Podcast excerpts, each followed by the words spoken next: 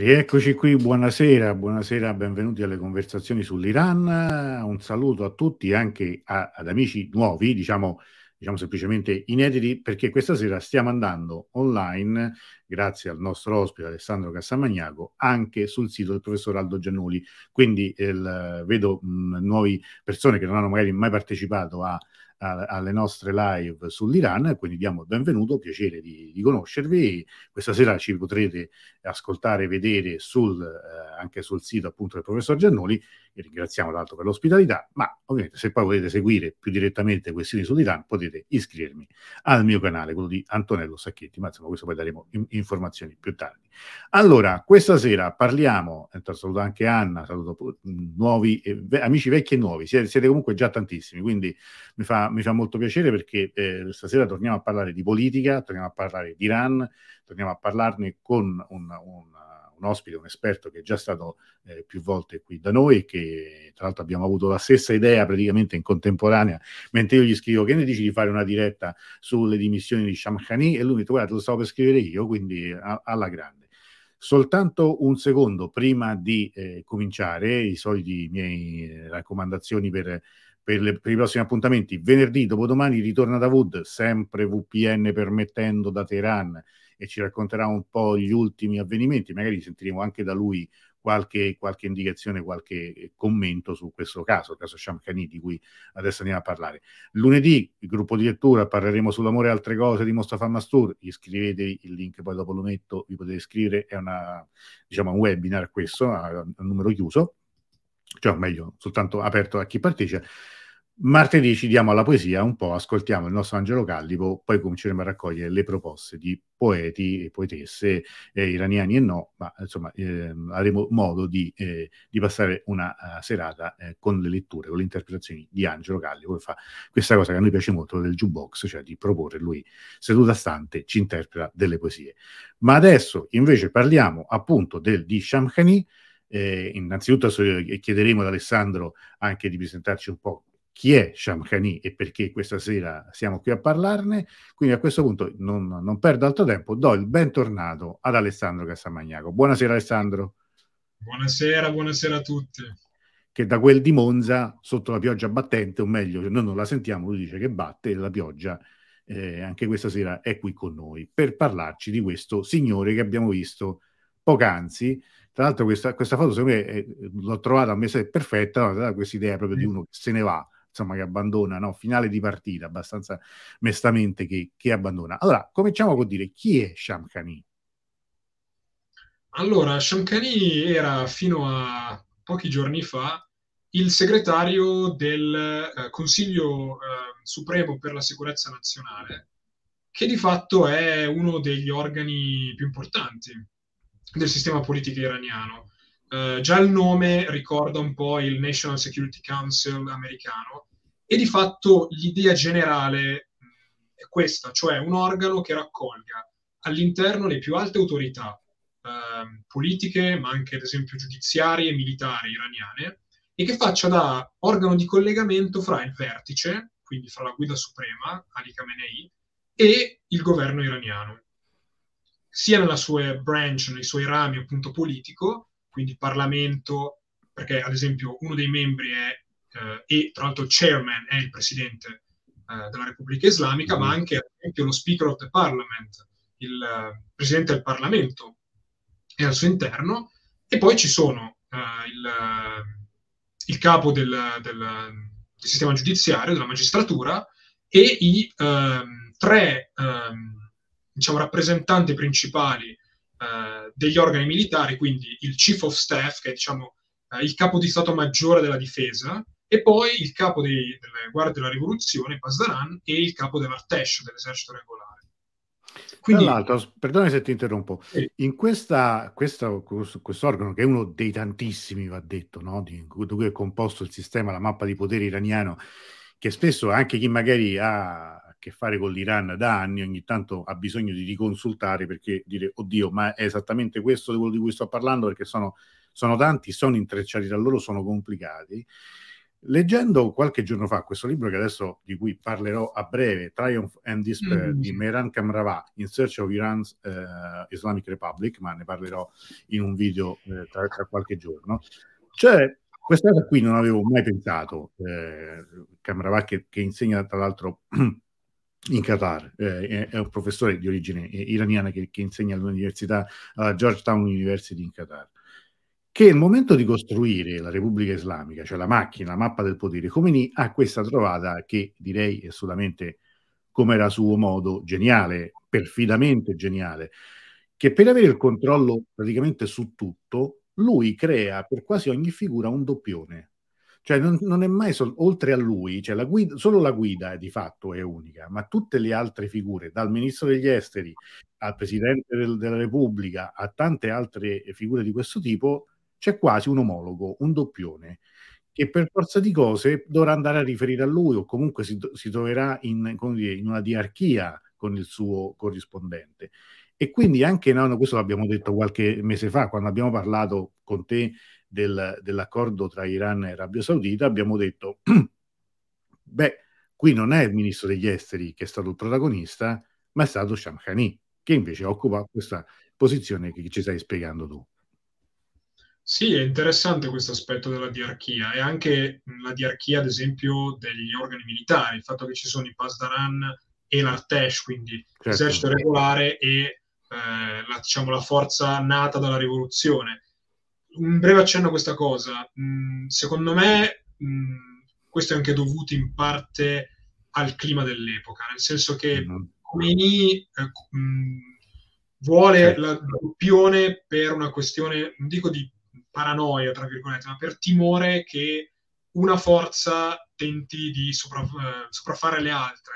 Quindi nel caso, ad esempio, dei Pasdaran e dell'Artesh, i Pasdaran nascono anche per controllare l'Artesh, che era visto come un organo ancora diciamo dell'ancien regime. Certo, legato allo Shah, la Guardia Imperiale, legata all'esercito dello Shah, certo. E poi, certo. poi dopo eh, anche i Basij paradossalmente sono per controllare i Pasdaran, andando sul fronte politico il premier, quando ancora c'era il primo ministro in Iran, era un po' il, bilanci- il bilanciere, la, la, bilancia del presidente, insomma è anche un po' lo spirito dell'epoca che ha prodotto questa, questa doppione de, del, dei vari organi. Shankani, Shankani era quindi segretario del, di questo organo, eh, che è un organo importante sicuramente, anche perché eh, è quello in teoria che deve ehm, elaborare in maniera più dettagliata la strategia nazionale. Infatti è uh-huh. sicurezza nazionale perché, diciamo, se la guida è chi concepisce i termini generali della strategia, le indicazioni generiche, in teoria il Consiglio Supremo di Sicurezza Nazionale è quello che inizia ad articolare maggiormente nel dettaglio eh, la strategia che deve attuare il paese. E poi dopo questo successivamente passa agli organi successivi, che sono quelli sempre più vicini al livello operativo, diciamo, che possono essere eh, la magistratura, eh, il governo col Parlamento, eh, i militari, eccetera, eccetera. Quindi è un organo di coordinazione importantissimo. È tra l'altro quello che ha lavorato sul dossier nucleare nel periodo tra il 2013 e nel 2015, quando c'è stata la preparazione della fase finale del JCPOA. E di fatti Shamkhani è stato consigliere, eh, scusate, segretario del Consiglio dal 13 fino ad oggi, fondamentalmente. Periodo lunghissimo. Il periodo, sì, esatto, per un periodo molto lungo. E eh, è interessante perché eh, ne dicevamo anche, ne parlavamo anche prima, solitamente questa figura del segretario del consiglio viene scelta dal presidente quando viene eletto.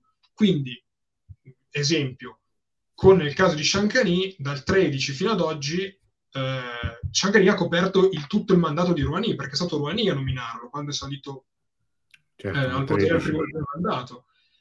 E, difatti qui già, già l'hai accennato tu, è stato molto tempo Shankani in questa posizione, perché in teoria con l'elezione del nuovo governo Resi in teoria certo perché ricordiamo che Resi viene eletto nel 20, eh, 2021 entra in carico nell'agosto 2021 quindi diciamo che è rimasto quasi altri due anni rispetto esatto. al, al, al, normale spoil system che esiste ovunque esiste anche in Iran che si è fatto negli anni via via sempre più brutale mm, in alcuni casi insomma quasi drammatico il, il, lo spoil system anche del dopo Ahmadinejad ha coinvolto, qui insomma senza entrare nel dettaglio e fare nomi, anche persone che conosco che hanno dovuto, che hanno perso il lavoro pure magari perché lavoravano nei media legati ovviamente allo Stato. I, media sono tutti legati tutti allo Stato in Iran. La cosa particolare è che appunto questo, eh, questo cambiamento sia avvenuto dopo, quindi la spiegazione come di un normale, diciamo, potremmo dire eh, fisiologico eh, cambio di guardia dovuto al cambio politico, mh, mm, dice non dice, spiega non spiega.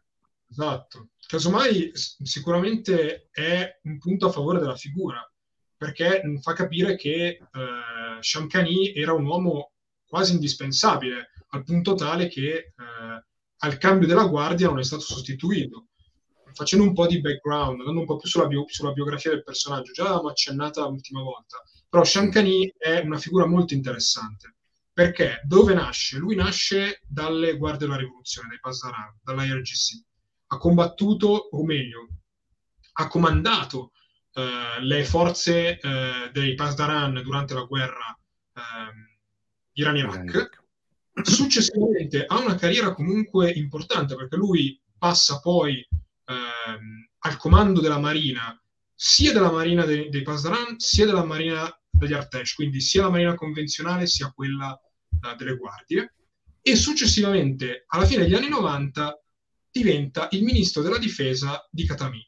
Quindi è, fin dall'inizio, fin dal primo governo del 97 di Katami, il suo um, uomo, di, uomo uh, della difesa. E questo è interessante perché io, riprendendo dei testi po' più anziani rispetto a quelli usciti di recente, quando si parla di Shankani non se ne parla tantissimo, il testo che ho letto è del 2000, però si mhm. accenna al fatto che, insomma, eh, eh, questo, questo, è un testo ovviamente scritto eh, in Occidente, non è, un, non è, una traduzione di un testo iraniano, eh, no, gli, autori sono eh, americani, eh, però sì, è un testo tradotto ben fatto.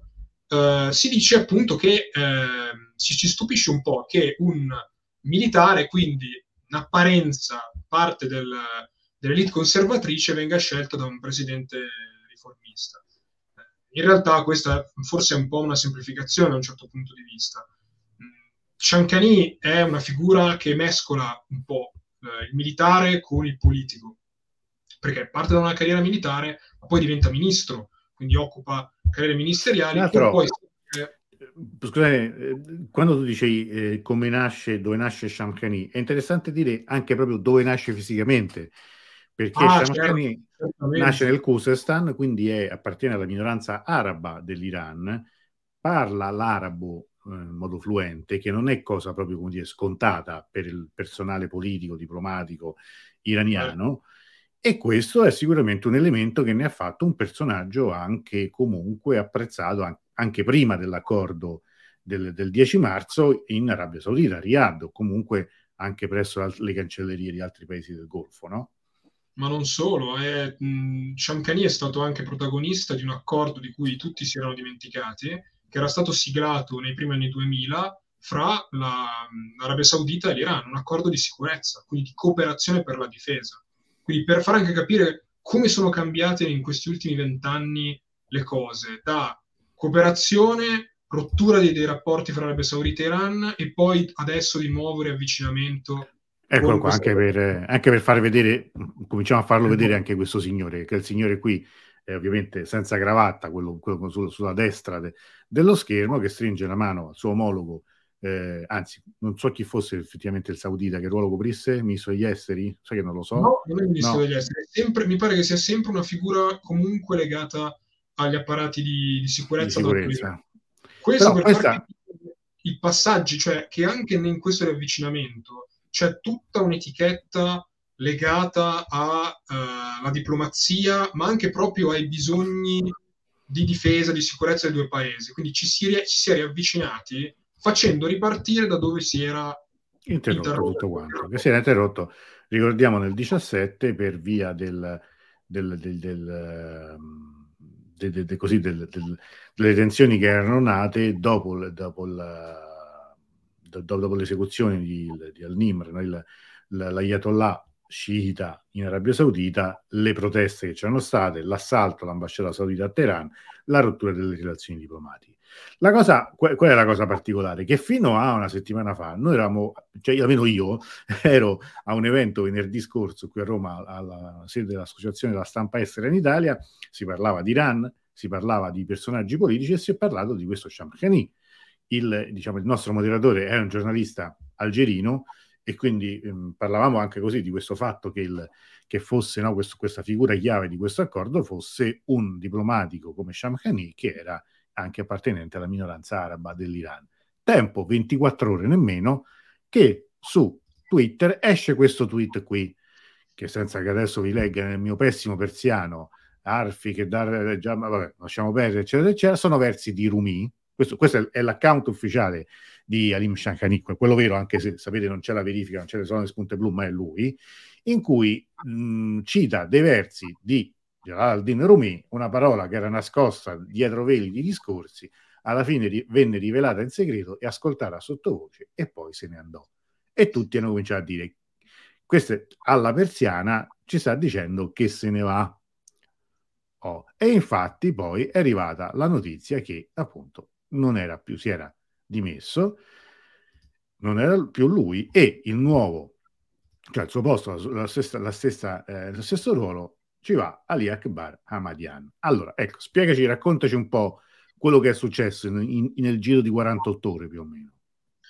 Eh, questo è stato un ennesimo colpo di fulmine a ciel sereno, nel senso che come era stato, tra virgolette, improvviso l'annuncio dell'accordo fra Arabia Saudita e Iran a marzo, così all'improvviso, all'improvviso, tra virgolette, in realtà. Poi per lui almeno, certo. eh, arrivano queste dimissioni di, di Shamkhani dal ruolo di segretario del Consiglio Supremo per la sicurezza nazionale e eh, la sua immediata sostituzione con Ahmadian, eh, nominato da Raisi praticamente credo un giorno dopo la notizia. Sì, sì, sì. sì. Tanto si erano già fatti, si erano fatte un po' di, speluga- di mh, speculazioni anche su altri nomi, eh, però questo poi... Sì, sì. È, è Ma poi è interessante anche, le, proprio fatto notare tu con il tweet, con il verso poetico, cioè il fatto che le dimissioni di uno dei più alti funzionari del governo iraniano non partono con un post sui social media, non so, non so per dire da uh, Nur News, che no, di no. solito la, la, l'outlet, eh, media outlet legato al Consiglio di sicurezza, Supremo di sicurezza, quindi mh, no, no, parte proprio con una poesia e poi dopo a cascata arrivano le notizie, le conferme, eccetera, eccetera. Non è la prima e volta che accade, eh, perché gli iraniani questa cosa l'hanno già fatta, l'aveva fatta persino Khamenei in diverse occasioni, l'aveva fatta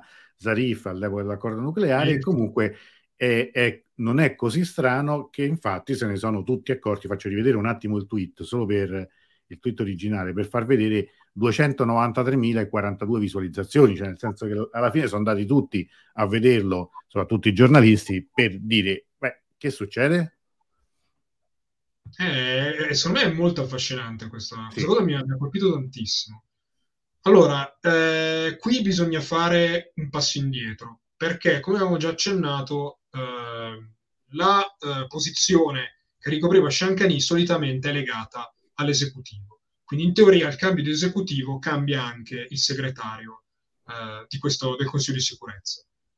E invece questa cosa non è successa nel 2021. Perché probabilmente possiamo fare delle ipotesi. La mia ipotesi che faccio io è che la figura di Shankani comunque fosse apprezzata soprattutto ai vertici, quindi che Khamenei mh, avesse un particolare riguardo uh, per lui, non a caso si è dimesso, ma è già stato uh, nominato da Khamenei suo consigliere personale in materia di difesa. Quindi, come diceva Andreotti, citando anche il Divo, spero di salire un po' più in alto. Beh, un pochino più in alto c'è salito effettivamente. Poi vedremo in futuro se quali altre cosa riserva il futuro per Shankari. Però tornando indietro, tornando al 21, già al 21, io ricostruendo un po' la vicenda per questa live di stasera, già c'erano voci che chiedevano le dimissioni di Shankani. Voci ovviamente interne ai conservatori iraniani, che anche qui è un termine eh, molto vago in realtà, ci sono termini magari più tecnici che vanno a selezionare le varie correnti o i vari gruppi interni al campo, però diciamo che già all'epoca del cambio di governo questa decisione di Khamenei, o comunque la decisione di non sostituirlo, aveva lascia- fatto borbottare qualcuno. E tra l'altro una delle figure che aveva fatto borbottare, che era entrato in conflitto con Shankani nell'ultimo periodo, era Rouhani. Rouhani era entrato in conflitto con lui perché, eh, così ho, ho, ricostruito, per delle questioni legate all'accordo nucleare. Ah. Proprio nell'ultimo periodo, che nel periodo precedente alla fine del mandato di Rouhani, quindi nella fase diciamo transitoria fra i due esecutivi. Quindi c'è anche questo interessante, questo interessante dettaglio che fa anche capire che Shankani è una figura mh, magari che passa un po' sotto traccia per noi che, che, che viviamo al di fuori dell'Iran, ma che in realtà ha delle sue anche ambizioni Beh, sì, certo. Insomma. Da un certo punto di vista. E un segnale di questa cosa è il fatto che Shankani si era candidato precedentemente alle elezioni presidenziali, aveva provato a, a, a, concorrere alla presidenza. E cosa succede? Diciamo che tra il 21 e il 23 eh, sono avvenute due cose. La prima, Shankani ha mantenuto la sua posizione e ha continuato a lavorare e lo testimonia quest'ultimo accordo eh, siglato con l'Arabia Saudita, ma attenzione perché anche prima Shankani aveva lavorato sia sul, per quanto riguarda il dossier nucleare con l'amministrazione Biden, ad esempio, quando mm-hmm. c'erano stati tentativi recentemente di ricostruire l'accordo. E tra l'altro anche lì era stata una questione abbastanza dibattuta in Iran, perché diciamo, il campo conservatore legato a Raisi non era così contento questo, delle, diciamo, del modo con cui Shankani stava ehm, gestendo la questione. Addirittura si parlava nel 21 c'erano voci di un incontro che sarebbe tenuto a Baghdad fra Shamkhani e William Burns, direttore della CIA. Quindi anche qui vedete due figure equivalenti da un certo punto di vista, due figure importanti nell'ambito della sicurezza. Notizia smentita chiaramente, però spesso quando smentisci una notizia qualcosa dietro c'è, magari non c'è costretto, Esatto, se sei, sei costretto però, a smentirla vuol dire che, che esatto. insomma perlomeno e questo aveva causato delle forti critiche nei confronti di Shanghai. Ma poi c'era invece una delle questioni che dal 2019 pendeva, diciamo, tra virgolette, sulla testa di Shankani, che è una questione che ha avuto una terribile risoluzione recentemente, che è la questione Ali Akbari, che se ricordate era il vice ministro iraniano che è stato giustiziato a gennaio di quest'anno. Perché era legata a Shankani questa vicenda? Perché Akbari era vice ministro alla difesa quando Shankani era ministro della difesa nei governi di Khatami. E quindi tutta questa vicenda, Shankani e Akbari, in qualche modo si lega l'una con l'altra. Perché ehm, quando eh, ricostruiamo anche un po' la questione Akbari, Akbari sì, sì. Ehm, già nel 2008 eh, è stato processato e giustiziato per spionaggio in particolare per spionaggio a favore dell'Inghilterra, per l'MI6 inglese. Cosa succede? Che in realtà eh, questa vicenda ha radici un po' più profonde, nel senso che già nel 2008 Akbari in Iran era stato arrestato per spionaggio, poi era stato rilasciato su cauzione e immediatamente nel 2009 si era trasferito in Inghilterra, dove lì poi aveva avuto anche la cittadinanza inglese. Successivamente, comunque, non aveva ta- tagliato totalmente i contatti con, con, l'Iran, al punto tale che si è stato richiamato a un certo punto nel 2000, um, nel, fino nel 2018 e poi nel 2019 per far, svolgere un ruolo di consulenza um, riguardo sempre alla questione nucleare. Uh, e pare che a richiamarlo sia stato proprio Shamkhani, Solamente che nel 2019 Akbari ritorna in Iran e viene arrestato, sempre per l'accusa di spionaggio, e dal 2019 al 2023 lui era in galera con l'accusa appunto di spionaggio. E durante tutto questo periodo, ciclicamente, questa questione veniva utilizzata per criticare Shamkhani, dicendo, vedi, è il tuo vice eh, spia che addirittura ha rubato a te i documenti segreti eh, molto sensibili. Eh, tra l'altro si dice addirittura i documenti o comunque che Akbari sia stata la gola profonda che ha fatto uscire informazioni su figure importanti che poi sono state assassinate come Fakhrizadeh, il direttore del programma eh, nucleare. eh, eh, mm, cioè, non una questione, cioè, non, non, Shankani non veniva accusato di qualcosa di poco peso, erano accuse pesanti, e ciononostante fino ad oggi ha mantenuto la sua posizione, addirittura ha concluso accordi importanti fino alle dimissioni dell'altro ieri. Piccolo dettaglio aggiuntivo, cioè fi- fin qui tutto normale, diciamo, una vicenda comunque eh, di politica, di, di scontro anche di potere ai vertici, solamente che la cosa che mi ha colpito, e che ha colpito non soltanto me, di questa vicenda è che a maggio il New York Times, dopo quindi che c'è stata tutta la, la, vic- la vicenda di, di Akbari si è conclusa appunto con la sua condanna a morte, la sua esecuzione, il New York Times fa uscire un articolo molto dettagliato in cui afferma che grazie alla conferma ottenuta dai giornalisti di fonti europee e iraniane, hanno avuto la conferma che Akbari era effettivamente una spia. Perché c'è, bisogno, c'è voluta la conferma? Perché quando Akbari viene giustiziato in Iran a gennaio, l'Inghilterra e comunque in generale i paesi occidentali hanno condannato pesantemente questa azione, affermando che non era affatto vero che Akbari fosse una spia. E poi però, incredibilmente, il New York Times a maggio fa uscire questo articolo in cui dice, eh no, eh, in realtà era, era, tutto vero. Era tutto e vero. Specificatamente Shamkhani, e non soltanto, anche la Rijani, quindi un'altra figura molto importante della nomenclatura iraniana. Tutto questo dopo che l'Iran ha siglato l'accordo con l'Arabia Saudita, quindi c'è tutta una serie di coincidenze molto sì. interessanti. Molto interessante. Tra l'altro, ecco, le primissime voci che, che, che si erano diffuse era che fosse questo il motivo della, della, del, delle dimissioni, cioè che la esatto. situazione fosse divenuta talmente imbarazzante che eh, era opportuno per eh, Shamkhani dimettersi.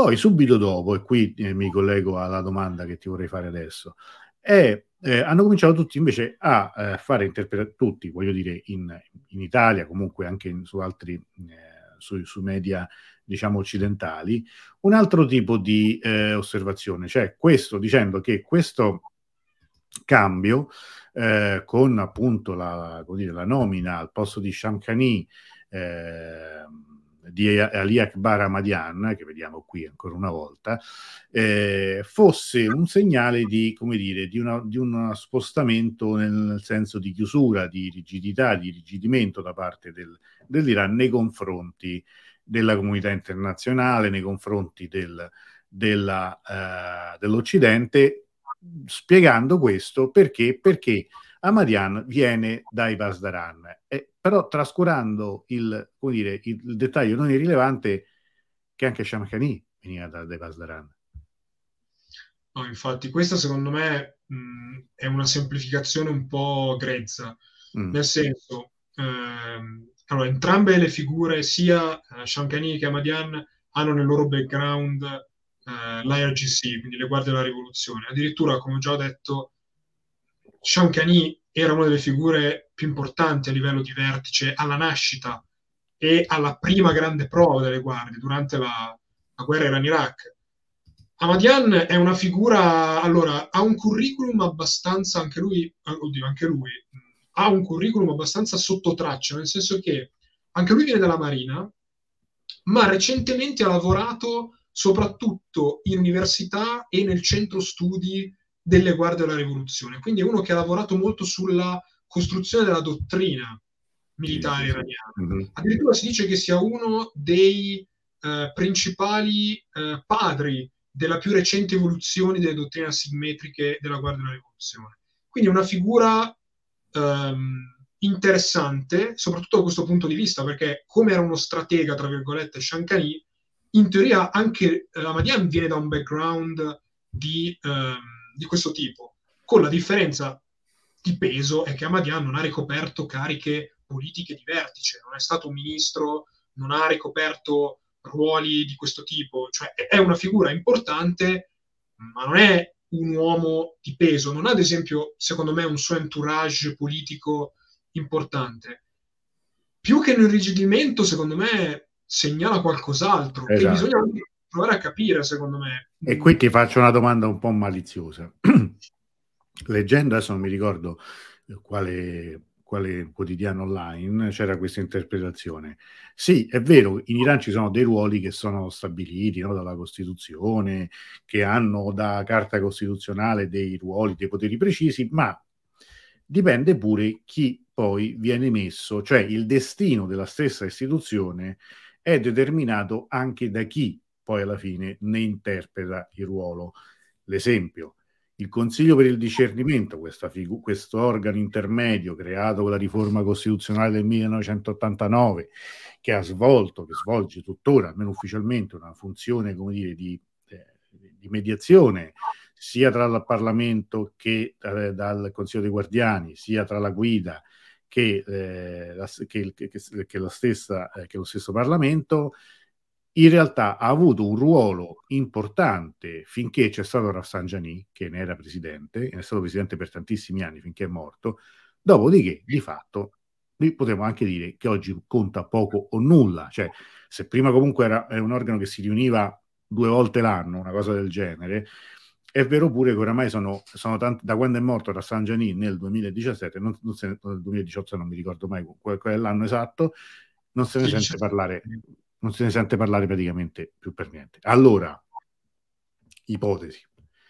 Potrebbe essere che in realtà questo, questa nomina di una figura tutto sommato non, non particolarmente brillante, non particolarmente visibile, non particolarmente potente forse, in questa, in questa carica serva per svuotare la carica stessa di importanza?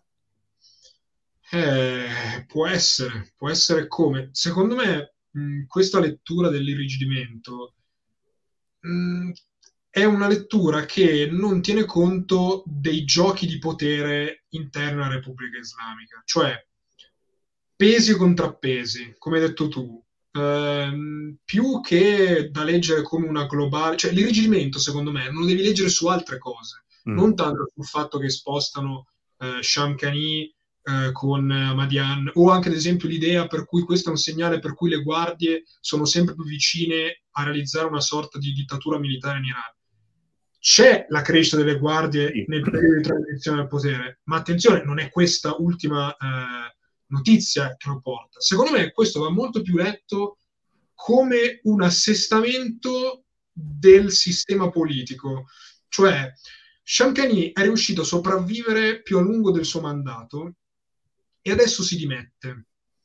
Mm, vediamo di capire come mai è riuscito a sopravvivere così tanto, come mai adesso si sposta, vediamo dove va e cosa farà successivamente. Cioè, secondo me la lettura, tu, mm, ne parlavamo spesso nelle nostre conversazioni fuori, da, fuori da, da, dalle live, che sarebbe bella una storia politica della Repubblica Islamica. Secondo me manca proprio questo e mm, lo, lo testimonia anche il fatto che per, fare, per prepararmi a stasera, io ho cercato un po' di aggiornarmi sul, sull'organo, sul Consiglio Supremo di, di, di, Sicurezza. Non è che ci sia una letteratura in Occidente no, no. ricca su questo argomento. È quasi zero, è quasi eh. zero. Questo lo posso, cioè, perché infatti è più una storia che si concentra sulla nascita della, della, della Repubblica Islamica e poi salta a pie pari alla crisi della Repubblica Islamica, cioè quasi ad anticiparne una fine che di volta in volta si, si sposta un pochino più in là. Quello che manca è una storia politica, per esempio, un, un, elemento, e io qui per questo riparlerò di questo libro di cui ho appena accennato, ma farò un, un video, eh, anticipo che tra poco comincerò a fare una rubrica a parte dedicata soltanto ai libri, soprattutto ai libri che in, in, in Italia non sono usciti, e eh, si concentra sul ruolo che il partito inizialmente, il partito repubblicano islamico eh, di Khomeini, che poi venne disciolto nel 1987, ebbe un ruolo importante nel, nei primi anni della rivoluzione, proprio per la costruzione di una nuova classe dirigente e proprio per la sostituzione della vecchia elite con, nuova, con quella nuova rivoluzionaria. E questa è una cosa che molto spesso è dimenticata, cioè eh, la, la, Repubblica Islamica di oggi non è quella del 1979, del 1980 mm. e nemmeno quella del 1990 o 92, cioè ci sono dei passaggi clamorosi, eh, qui anche se la forma rimane la stessa. D'altra parte, io ripeto sempre, noi abbiamo celebrato ieri eh, l'anniversario tragico di Capaci, ma eh, cioè, ci ricordiamo che allora noi venivamo, cioè in quel momento eravamo ancora nella cosiddetta Prima Repubblica e avevamo un assetto politico, un quadro politico che, che era stato determinato dopo la fine della seconda guerra mondiale e che di fatto stava andando in crisi in quegli anni con la fine della guerra fredda. Cioè, voglio dire, è impossibile che noi eh, crediamo che, la, che, non sia cambiato nulla, in, nemmeno in Iran in tutti questi anni. No? Cioè, quindi c'è una, ci sono dinamiche che sono difficili per noi da capire perché molto spesso non abbiamo gli elementi. Mm. Una, guarda, una delle cose per cui mi dispiace no, che di questa situazione che, che, è maturata poi negli ultimi, negli ultimi mesi in Iran è che noi avevamo in programma con Mostafa Milani, che è un, un, una Ojatol Islam che sta a Com, che parla benissimo italiano perché è cresciuto a Milano, tra l'altro, chiamandosi Milani, è una coincidenza, ma insomma lui par- parla veramente italiano perfetto, anche con un po' di inflessione appunto meneghina. E, ehm, e lui eh, comincia lui, io voglio, voglio parlare di politica iraniana, e lui ha detto pure, guardate che io ci andrò pesante. Cioè, voglio, cioè, nel senso che io, il fatto che io sia iraniano e che sia un, che sia, insomma, un religioso, che insomma, lui ha il turbante, io sono molto critico nei confronti della Repubblica Islamica e dirò cose che infatti c'è probabilmente altri ospiti che vengono da lei mi ha detto mh, mm, si, si, si, sarebbero in imbarazzo in quanto iraniani a parlarne io voglio avere la, la, sicurezza che posso dire quello che voglio. Figuri si figuri. Noi qua la, la aspettiamo eh, a braccia aperte. Poi purtroppo è arrivato il caos eh, la censura è calata sull'Iran e, e, già aveva problemi prima a collegarsi per questioni di, di, di, dire, di segnale basso è stato impossibile. Ma sarebbe, io non dispero di poterlo fare in futuro, cioè raccontare la storia politica iraniana, il confronto politico, che, che non è vero che non c'è. Cioè, non è, non è, vero perché magari adesso noi vediamo una crisi organica sicuramente di questo sistema, con una, un'affluenza al voto bassissima, con una disillusione, tutto quello che è, però in mezzo ci sono stati invece dei confronti molto accesi, molto aspri.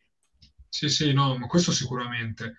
Difatti, il discorso relativo a questa vicenda recente rientra, secondo me, nel quadro della fase di transizione ai vertici politici. Quindi questa va, va inquadrato anche in questo senso. Poi, su quale sarà il segno della transizione, è presto, secondo me, ancora per dirlo, anche mm. perché, lo diciamo costantemente, Khamenei è ancora lì, cioè non, da, sono vent'anni che si dice che Khamenei sta per morire e invece gli si allunga la vita, quindi mh, mm, adesso questa è una battuta, però a livello... No, no, ma è così, ma è così. Cioè io... eh, è inevitabile che ci sarà una, una, transizione. Ne abbiamo parlato tante volte, lo diceva, ehm, lo diceva molto spesso eh, chi conosce anche bene la questione demografica e la questione anche dell'età della classe dirigente, del fatto che ad esempio eh, nel campo eh, dei religiosi ehm, non c'è un ricambio generazionale eh, dei religiosi, dei religiosi poi comunisti, eh, tu l'hai appena accennato anche lì, come si diceva per le guardie, i religiosi sciiti non sono tutti um, fedeli, fedeli, diciamo, non tutti approvano il velayat e faqih, non tutti sono d'accordo con questo modello politico. Uh, io mh, ci ho riflettuto un pochino su questa questione della crisi mh, di recente. Secondo me c'è una questione che va considerata e che mh, va proprio inquadrata per capire quello che sta succedendo.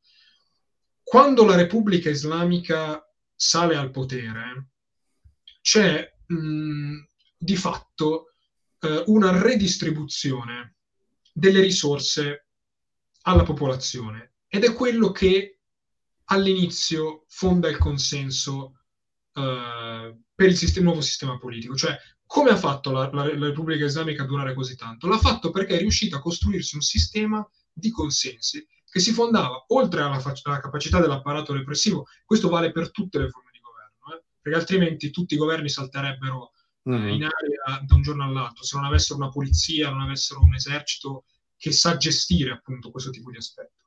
Ma è anche legato al fatto che dopo la caduta dello Shah, c'è stata proprio una ridistribuzione delle risorse, ma non soltanto, e le risorse non vuol dire soltanto sussidi, ma vuol dire anche l'accesso all'istruzione, vuol dire certo. tante cose.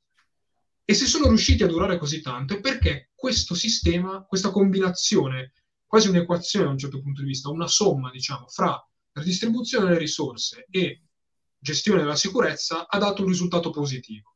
Perché sta entrando in crisi adesso, secondo me? Perché sta iniziando a dare un risultato negativo Cioè il governo, comunque la classe dirigente, non è più in grado di garantire questo tipo di ridistribuzione delle risorse. È da lì che nasce anche il dissenso.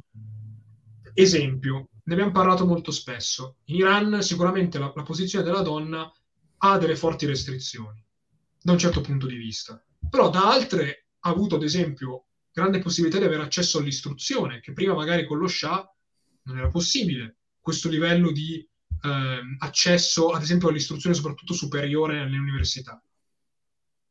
Ora, quando tu vai a, secondo me, garantire determinate risorse alla popolazione, riescono a sopportare meglio determinate limitazioni, che poi queste limitazioni non sono geometriche, cioè applicate sempre geometricamente nel tempo. Ci sono magari momenti in cui le restrizioni sono un po' più forti dei, dei, dei diritti civili, momenti in cui sono magari un po' più, un po più lasche, un po' più leggere.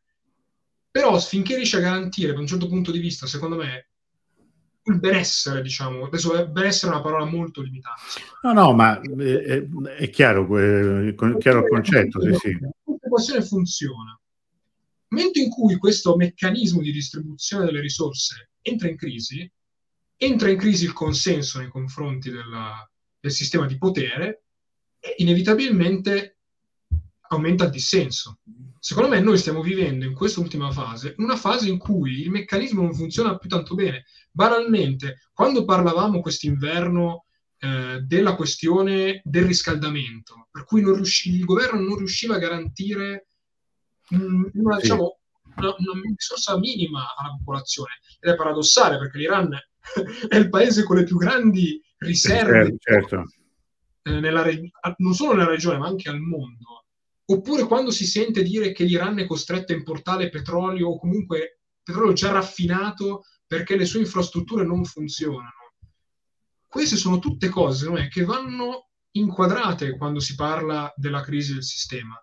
Poi dopo sicuramente il discorso dei diritti civili è, importante, al suo peso, ma va tutto reinserito anche nel processo storico, che appunto dicevamo sia politico sia sociale della Repubblica Islamica.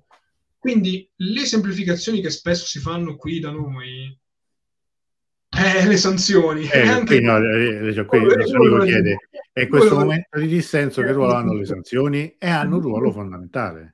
È importante, aggiungo un ulteriore elemento. Questo discorso della ridistribuzione delle risorse e del consenso si lega a, secondo me, un aspetto, che la Repubblica Islamica è salita al potere in un momento di scarsità, cioè di scarsità delle risorse, in cui le risorse erano limitate ed è riuscita anche a mantenersi al potere proprio per la gestione di questa scarsità delle risorse, che era dettata da che cosa? Da tanti fattori. Le sanzioni sicuramente sono uno, la guerra con l'Iraq sono un altro, il fatto le, la, diciamo, le risorse naturali iraniane già a priori hanno delle loro limitazioni. Quindi è anche legata questa cosa a come la Repubblica Islamica ha gestito questa scarsità e questo accesso alle risorse. Tra l'altro, in questo senso, qui la, la domanda risponde, aggiungere un, un, elemento a questa risposta alla domanda di Bruce. Hanno un ruolo le sanzioni tanto più pesante, determinante, per un fatto, questo per dirla, se, sembra un po' banale la mia spiegazione, ma insomma, è che allora, l'Iran vive sotto sanzioni da sempre, però io una volta farò una, l- l'ho promesso, lo farò adesso a breve, una diretta soltanto sulle sanzioni, cioè la storia delle sanzioni dell'Iran, perché la storia della Repubblica Islamica coincide con una storia delle sanzioni, che, sono, che vivono almeno quattro fasi diverse. Però, qual è il grosso però?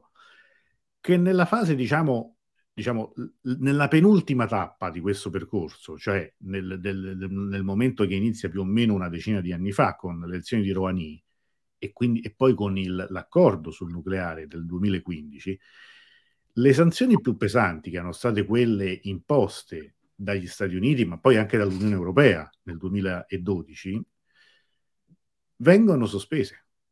Allora uno dice, vabbè, però sono stati sempre sotto sanzioni. Eh, però un conto è starci sempre, vedere la fine delle sanzioni, quindi vedere anche un orizzonte diverso, cioè aprire, in quel momento l'Iran si stava aprendo ai mercati internazionali.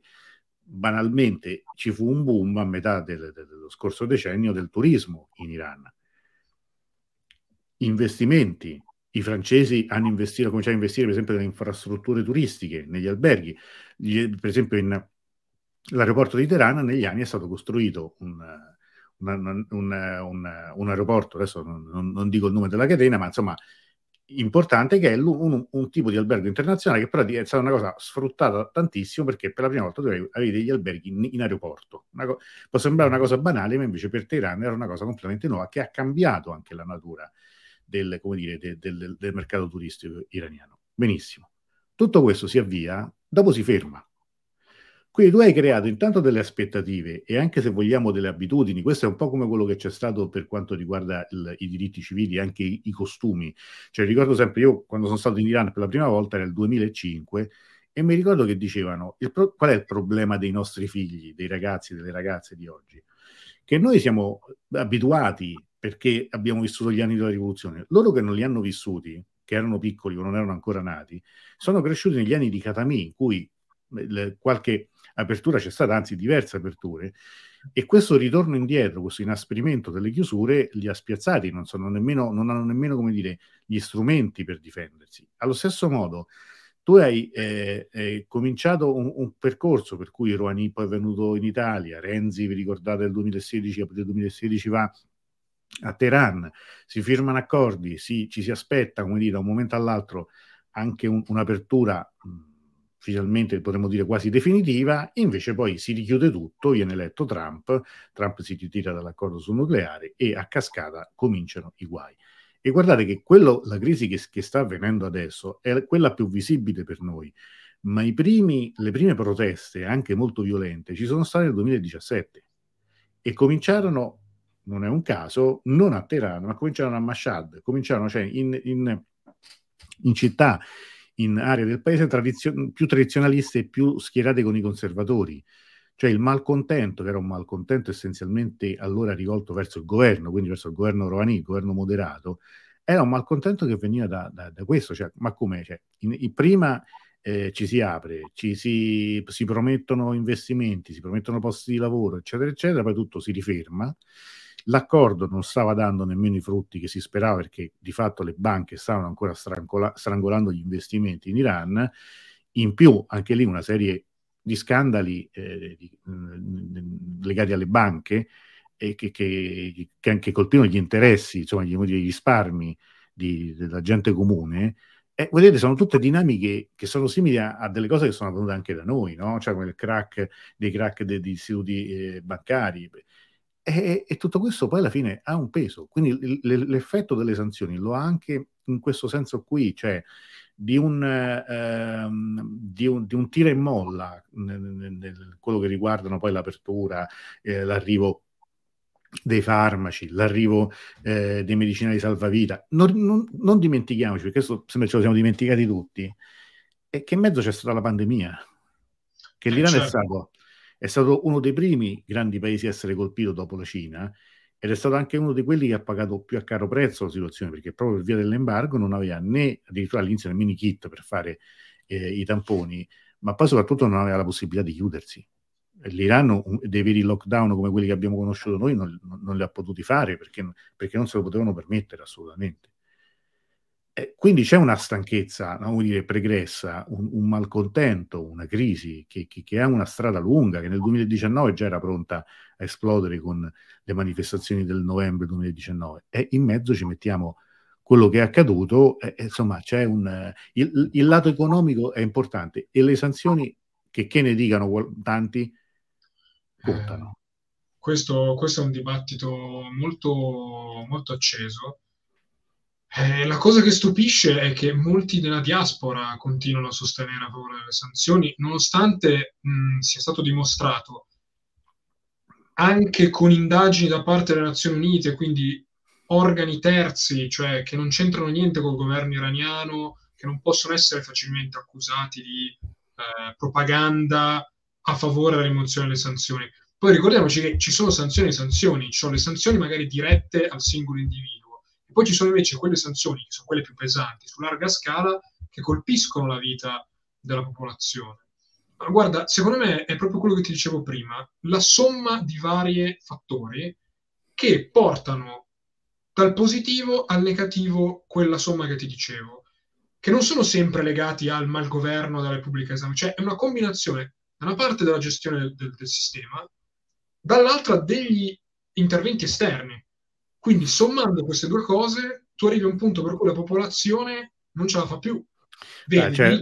i rispetti, i diritti, le, le, le, garanzie sociali, tra virgolette, che sono sia magari quelle garantite dallo Stato, sia quelle legate al libero mercato e quindi legate anche alle sanzioni e a ciò che arriva dall'esterno, perché se il, il paese è chiuso e eh, inevitabilmente non può, non ci sono flussi e scambi economici, eh, poi c'è anche la questione che le sanzioni aumentano la dipendenza anche da parte della popolazione, da parte dello Stato, quindi tu fai anche il gioco, tra virgolette, di chi sì. vorreste colpire con le sanzioni. C'è una parte dell'apparato dello Stato che vive grazie al mercato nero, poi cioè che vive e che è speculato sul, sulla, sulla, chiusura. Tra l'altro, questo per, per dare un'altra chiave di interpretazione, c'è chi sostiene che in Iran le grandi trasformazioni, cioè la rivoluzione del 79 e poi la crisi, quella dell'onda verde del 2009, siano crisi seguite a momenti di boom del petrolio. Cioè, al contrario di momenti di scarsità, siano sì di scarsità poi nel, nel, negli effetti, ma che certo.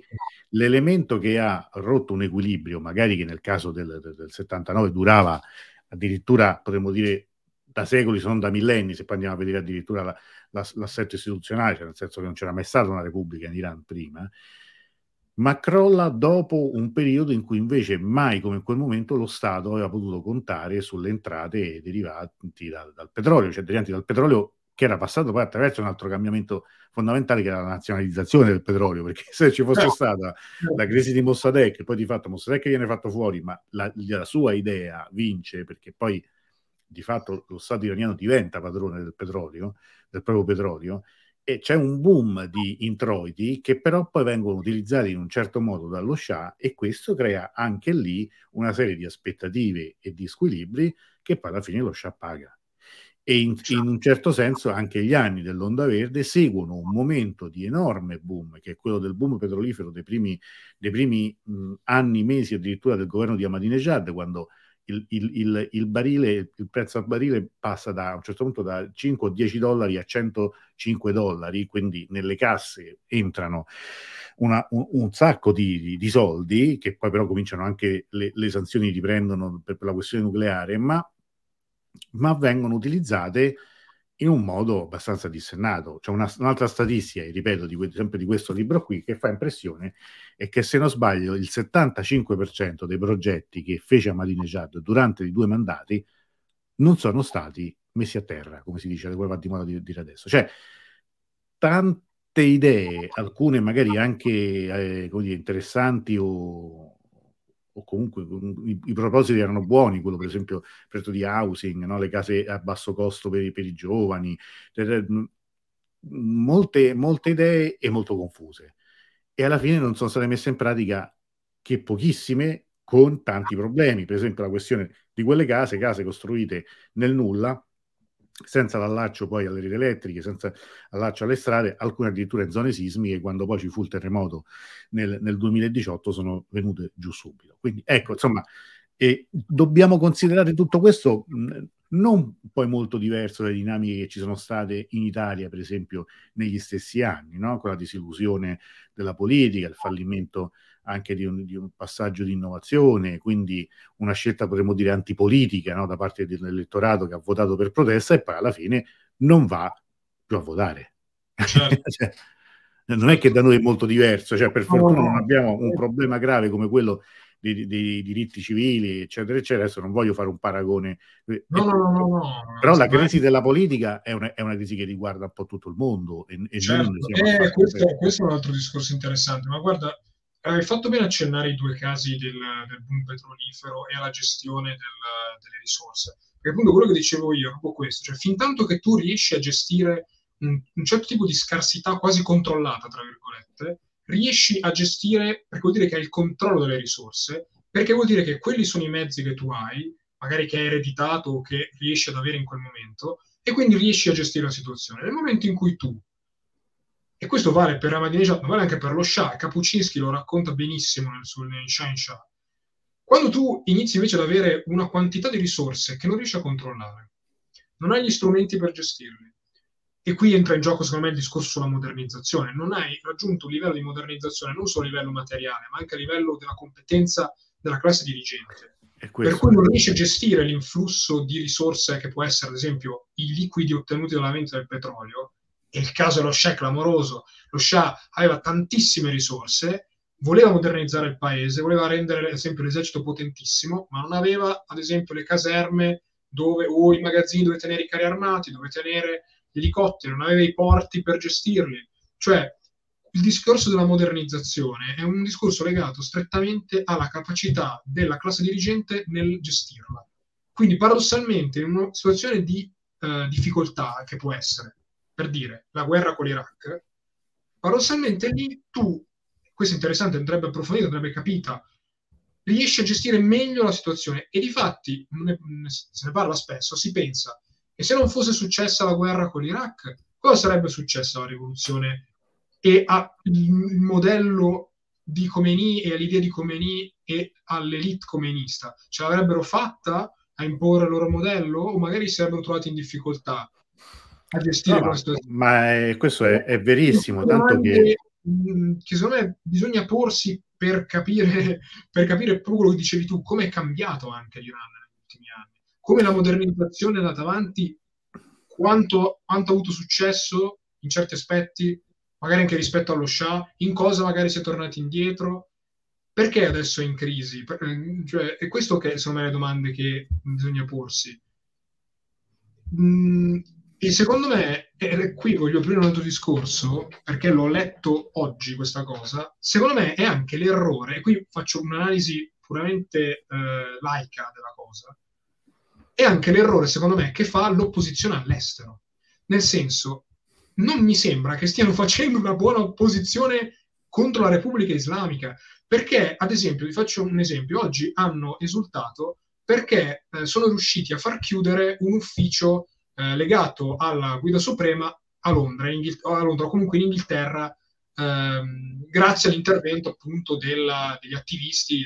Secondo me quello è stato un errore marchiano, cioè tu hai tolto un ufficio, de- che, de- un pezzo di Repubblica Islamica a casa tua, che tu potevi studiare e spiare, tra virgolette, per capire che cosa fanno, per una questione di principio. Cioè, secondo me questo è un errore pazzesco. Poi magari eh, sbaglierò io, eh, No, no, io su, sai, su questo io la penso eh, come te, nel senso che il, io, quello che, puramente, puramente guarda, eh, ti riporto un adesso, adesso, non mi ricordo come si eh, chiamava, ma te lo dico subito. C'è un, un filosofo eh, iraniano, eh, diciamo abbastanza recente, che sostiene adesso, però non, non, non, non mi ritrovo il, il, il, nome per cui lo dirò sempre nel famoso video che dedicherò a questo libro, che sostiene L'arretratezza politica dell'Iran, ma, ma intesa come cultura politica, non soltanto come sistema politico, è dovuta a un fatto, all'incapacità degli iraniani di fare autocritica. Io una volta questo l'ho scritto e l'ho detto molte volte, gli iraniani sono un popolo più incline, più facile all'autoflagellazione che all'autocritica sono capaci appunto di, di, come dire, di autoflagellarsi, ma anche da un punto di vista formale nei rapporti personali, no? appunto Gorbunet Beram, dicono, per, per, per, per darti un, una forma di rispetto, io mi immolo per te, ma difficilmente arrivano a fare un'analisi che porti a un'autocritica, perché questo dovrebbe dire che probabilmente sono stati fatti molti errori anche da, da, parte di chi si è sempre opposto alla Repubblica Islamica in questi anni e continuano a farlo adesso. Cioè questa, questo insistere su una rottura totale e una, eh, come dire, un, un, diniego, un rifiuto totale di qualsiasi forma di dialogo con l'attuale sistema di potere. Insomma, questo viene, è, è, una forma anche abbastanza, eh, come dire, io, io lo trovo infantile, perché o hai le forze per scardinarlo, il potere che tu vuoi sostituire, e non, francamente non, li, non lo vedo questo potere, o devi sapere che devi reagire in un altro modo, altrimenti ti scontrerai sempre contro un muro. Eppure su questo sono passati i giorni, le settimane, i mesi, io ho visto una marcia indietro e ho visto che ha acquistato, come dire, favore una figura secondo me assolutamente eh, irrilevante e anche piuttosto patetica come quella del, del figlio dello Shah di Ciro Pallavi, che oltre a fare la sua tournée eh, sponsorizzata nelle, nei paesi eh, occidentali, ahimè anche nel nostro Senato, eh, dico ahimè perché secondo me insomma, non, non, ha, non, ha, veramente senso accogliere una figura come quella. Ricordiamo che il padre, la sua, la sua, famiglia è stata cacciata perché comunque erano una dittatura non meno grave de, de, della Repubblica Islamica, quindi non, non venissero a far, darci lezioni di democrazia, per favore. Ma eh, ci scontriamo con una mancanza di cultura politica, per cui eh, io onestamente non riesco ancora a individuare uno spiraglio in tutto questo, per questo motivo mi, mi prendo da, da, da, mesi insulti, minacce e disconoscimenti da chi magari è venuto anche qua in diretta, però la verità è questa, io non vedo nessuna forma di, di avanzamento. Allora, leggo qualche commento prima di chiudere, che insomma siamo stati abbastanza lunghi, ma credo che sia stata una, una, bella chiacchierata. La Francesco qui dice arrivavano le derrate ma non c'erano i porti, avuti i porti non c'erano le strade, costruite le strade non c'erano i mezzi, comprati i mezzi non c'erano autisti. Questo poi, è, se, se, noi ci pensiamo, no? per esempio, quando noi parliamo eh, ovviamente in una scala diversa, in un contesto diverso anche del nostro di paese, quando è che diciamo perché l'Italia è un paese che sull'innovazione ha un deficit clamoroso? Non è tanto sul fatto di, di avere i, non solo le infrastrutture tecnologiche, ma le competenze. Cioè di, di, chi tu magari hai degli strumenti, ma poi non hai chi li sappia usare. Francesco, ritornando sull'Iran, dice l'opposizione all'estero è spesso dannosa, controproducente, in pratica un'eterogenesi dei fini, ma sì, ma, eh, e hanno poi, ricalcano in questo anche degli schemi, eh, come dire, mm. culturali e, e, e, mentali, direi, del tutto simili a, a, a quelli di, diciamo, della nomenclatura del potere, con una differenza non, non minima, che come diceva sempre Andreotti, il potere logora chi non ce l'ha. Cioè, quindi... eh, cioè, il problema è anche quello, nel senso, poi non, secondo me è proprio sbagliato non cogliere l'occasione per eh, studiare il, cioè, il nemico, eh, va, va, capito per, per sconfiggerlo, non lo sconfiggi solo perché tu hai dei valori che tu ritieni eh, superiore all'altro. Per farti un esempio, io sono stato recentemente in Georgia eh, e ho conosciuto un ragazzo che eh, lavora in un'azienda vinicola uh-huh. e a una domanda di un mio amico, eh, perché io non parlo russo, e ero insieme a questo, questo mio amico che parla benissimo il russo. E conversando con questo ragazzo gli ha chiesto: Ma come mai tu mm, parli così bene il russo, ragazzo giovane? E lui ha risposto in maniera secca ma asciutta, senza alcuna inflessione detto devi conoscere la lingua del tuo nemico.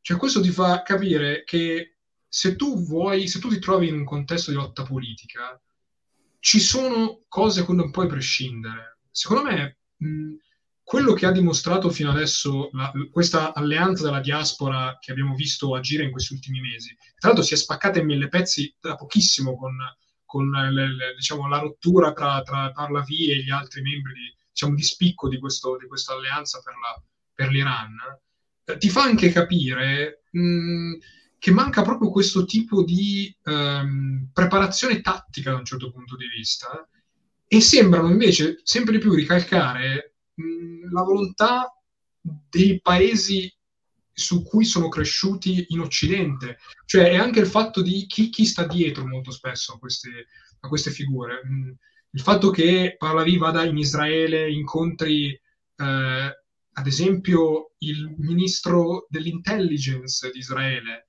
e non vada magari a incontrare neanche un'autorità assolutamente vicina ai palestinesi. Ti dico, neanche il padre, secondo me, avrebbe fatto una cosa del genere. No, padre, no, no, no, no, so, no. Ma, ma, ma, questo è il punto fondamentale. No, che parecchio. Cioè, mh, eh, lo Shah, eh, con tutti i difetti, tutti i limiti, secondo me era una figura ancora di spessore maggiore. Cioè, mi ricordo una cosa che, che ho visto di recente, un'intervista a, a Mohammed Reza Pahlavi su, uh, a 60 Minutes, in cui mm-hmm. parla di Israele e lui dice delle cose che sono le stesse che dicono adesso i vertici della Repubblica Islamica, cioè che la lobby israeliana eh, spinge sul... Cioè, eh, lui aveva, cioè, aveva cioè, questa capacità no, di questo poi che poi avviene in, in, in, politica ovunque, però poi era l'unico paese che non aveva formalmente un'ambasciata, diciamo, paese islamico, ma aveva un, un, un ufficio d'affari a, a Teheran, no? Questo, cioè, bisogna anche saperlo fare tutto questo. Esatto. Se se invece tu alla fine diventi un personaggio che è apprezzato soprattutto da quelli che sono i rivali storici del tuo paese, c'è da chiedersi qualcosa. Io adesso qua faccio una battuta, spero che non si offenda nessuno.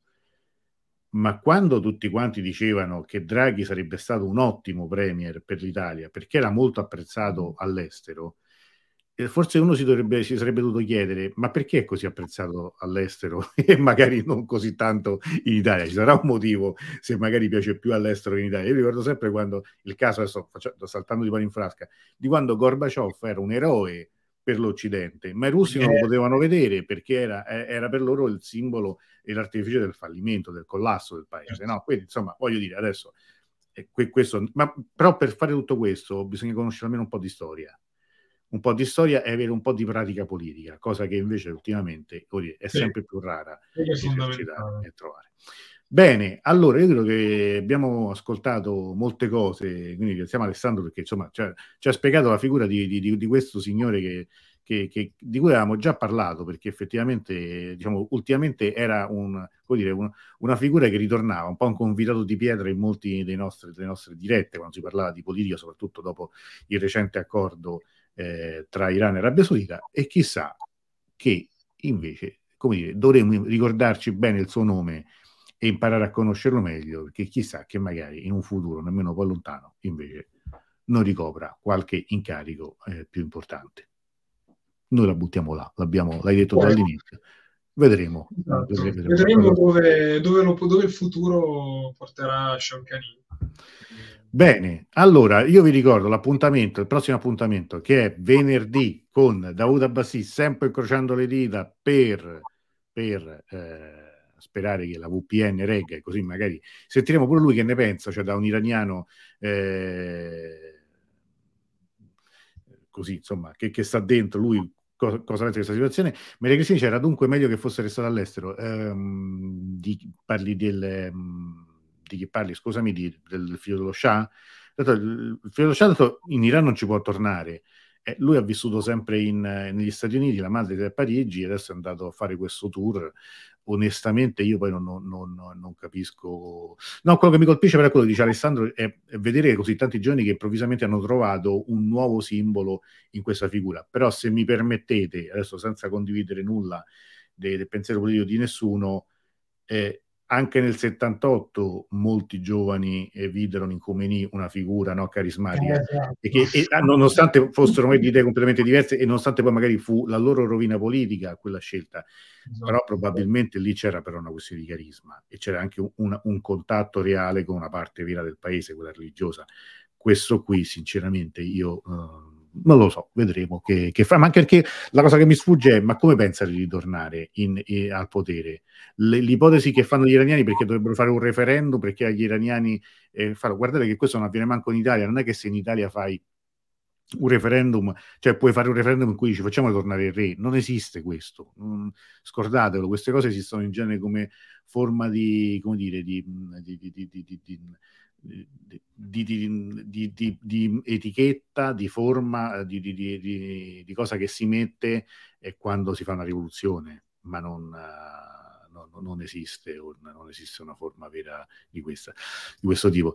Nella rivista Il Talebano, Ariane eh, Gersi ha scritto un bel articolo inerente allo Shah, Ciro Pallavi. La leggeremo allora, grazie del, del, della segnalazione. Eh, sai che io mi stavo balbettando perché non mi viene il termine, come, come si dice quando eh, non è un referendum, non è una votazione, ma è un plebiscito. Cioè, plebiscito. ecco, sai quando ce l'hai lì, finché non provi a esatto, dirla. Cioè, si fanno queste forme quando si sa già come va a finire, eh, in sostanza. Esatto. Cioè, Io no, poi al 90% di... è così, è così, cioè non è, non è. per cui scordatevi che la, secondo voi adesso, la Repubblica Islamica fa un referendum per dire volete che noi ce ne andiamo sì o no, ma, cioè, ma non è che te, se tipo all'elementare ti vuoi mettere con me sì o no, cioè, siamo no, no. Su, ma, cioè, perché parliamo è di questo. Eh, cioè. È molto impro- cioè, mi ricordo che a una, a una conferenza si faceva notare, eh, si era fatto l'elenco eh, numerico delle forze armate iraniane cioè quasi 600.000 persone. Ora, chiaramente poi di quelle 600.000 dei numeri effettivi di, di forza sono, i parametri di forza sono altri. Però, cioè, ribaltare un, un sistema politico Ma devo dire anche a me regime, che è una parola che... Ma vabbè, ma sì, ma... Molto, molto mh, cioè va usata... Molto facile. È, purtroppo perché, sai, lo leggi spesso negli articoli, perché tutti, di solito tutti gli anglosassoni è the Iranian regime, quindi dopo un po' ti entra nella testa. No, il sistema politico, cioè, richiede un, non soltanto la competenza di cui abbiamo parlato prima, serve anche la forza effettiva. All'epoca della rivoluzione si poté fare perché la stragrande maggioranza della popolazione mise in discussione il sistema politico e quindi poi le forze armate ma è, e c'è Ma voluto un, un, lavoro, un lavoro di anni, anni, anni. Eh no, cioè, I rivoluzionari, i rivoluzionari... che il sistema di sicurezza attuale è molto più articolato di quello dello Shah, della Savak e dell'esercito dello Shah. Quindi, cioè, il, come diciamo prima, il tempo è passato, cioè, sono cambiate tante cose. Non... Sì, e poi io insisto, il sistema della Repubblica Islamica è più elastico rispetto a quello del, del regno dei Pahlavi e quindi una struttura più elastica può assorbire meglio dei colpi, delle crisi, proprio per questa, come dire, questo fatto che sia chiamiamolo regime, eh, con, con, più teste, con più, eh, con più, centri di potere e che quindi anche qualora eh, dovesse venire meno il potere della guida per motivi di totale, dire, abolizione o di riforma o di cambiamento, ci sarebbe ben altro da cambiare prima di poter dire che questo sistema viene mandato in pensione. Insomma, questo, poi ne, abbiamo, ne parleremo ancora, sicuramente ne, ne, riparleremo, dedicheremo a temi specifici, ma insomma mi sembra sempre giusto ricordarlo. E anche Francesco dice, ecco, bisogna conoscere un minimo di storia prima di leggere Ciro come paladino della democrazia iraniana.